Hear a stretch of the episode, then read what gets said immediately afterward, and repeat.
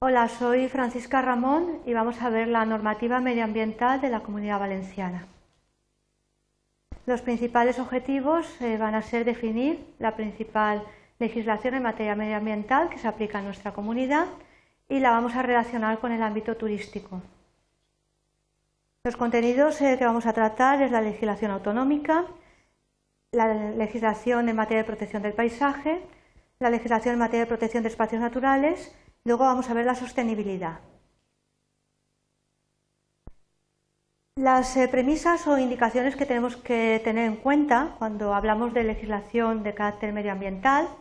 es que son normas de ámbito civil y urbanístico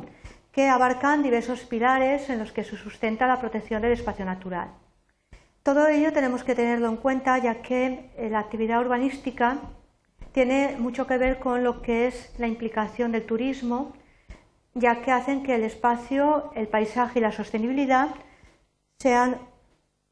un trío que se conviertan en piezas clave para que podamos ver cómo interactúa la diversa legislación. Tenemos que tener en cuenta que hay una legislación autonómica que está relacionada no solamente con el ámbito urbanístico y con el ámbito turístico, sino también con la protección del paisaje y de los espacios naturales. Y esa legislación en materia paisajística y del espacio natural va a tener una importancia y una afección hacia el sector turístico. La principal legislación autonómica tenemos que comenzar en primer lugar por nuestro texto más importante, que es el Estatuto de Autonomía de la Comunidad Valenciana, regulado por la Ley Orgánica 1/2006 de 10 de abril, de reforma de la Ley Orgánica 5/1982 de 9 de julio, con la cual se regula el Estatuto de Autonomía de nuestra comunidad. El artículo 19 establece que la Generalitat impulsará un modelo de desarrollo equitativo, territorialmente equilibrado y sostenible, de tal modo que vemos cómo aparece el concepto de sostenibilidad en nuestra norma más importante. Sin embargo, en el ámbito turístico, una de las normas principales es la Ley 3/1998 de Turismo de la Comunidad Valenciana, de la que entresacamos que hace referencia al fomento del turismo sostenible, la ordenación de los espacios turísticos, la necesidad de aprobación de un plan que contendrá una delimitación de zonas en espacios turísticos, teniendo como principal objetivo el desarrollo ecológicamente sostenible de la actividad turística. De tal manera que vemos cómo la sostenibilidad aparece en el fomento de ese tipo de turismo y también en la necesidad de la aprobación de un plan que tiene como objetivo el desarrollo ecológicamente sostenible de la actividad turística que se vaya a realizar. Si estas dos normas las ponemos en relación, teniendo en cuenta que la norma principal es la Ley Orgánica que regula el Estatuto de Autonomía, pasamos a otras de las normas puramente relacionadas con el ámbito del paisaje y el ámbito turístico, que es la Ley 4/2004 de 30 de junio de ordenación del territorio y protección del paisaje y el decreto por el cual se aprueba el reglamento que desarrolla la ley del año 2006 de paisaje a la Comunidad Valenciana. Estas dos normas, una que es la ley y otra su desarrollo reglamentario, hacen referencia a la mejora de la calidad de vida y la sostenibilidad y también incide en la necesidad de protección de los espacios naturales que alberguen ecosistemas, hábitats de especies y elementos naturales significativos, frágiles, limitados o amenazados.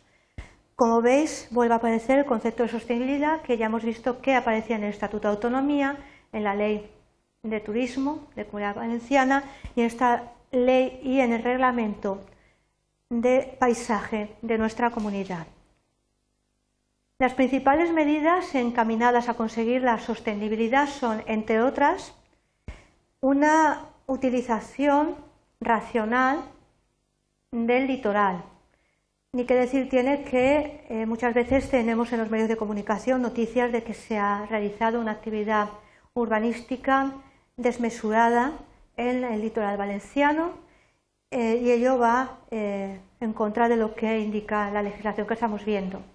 Además, hay que tener en cuenta que tiene como principal destino la armonización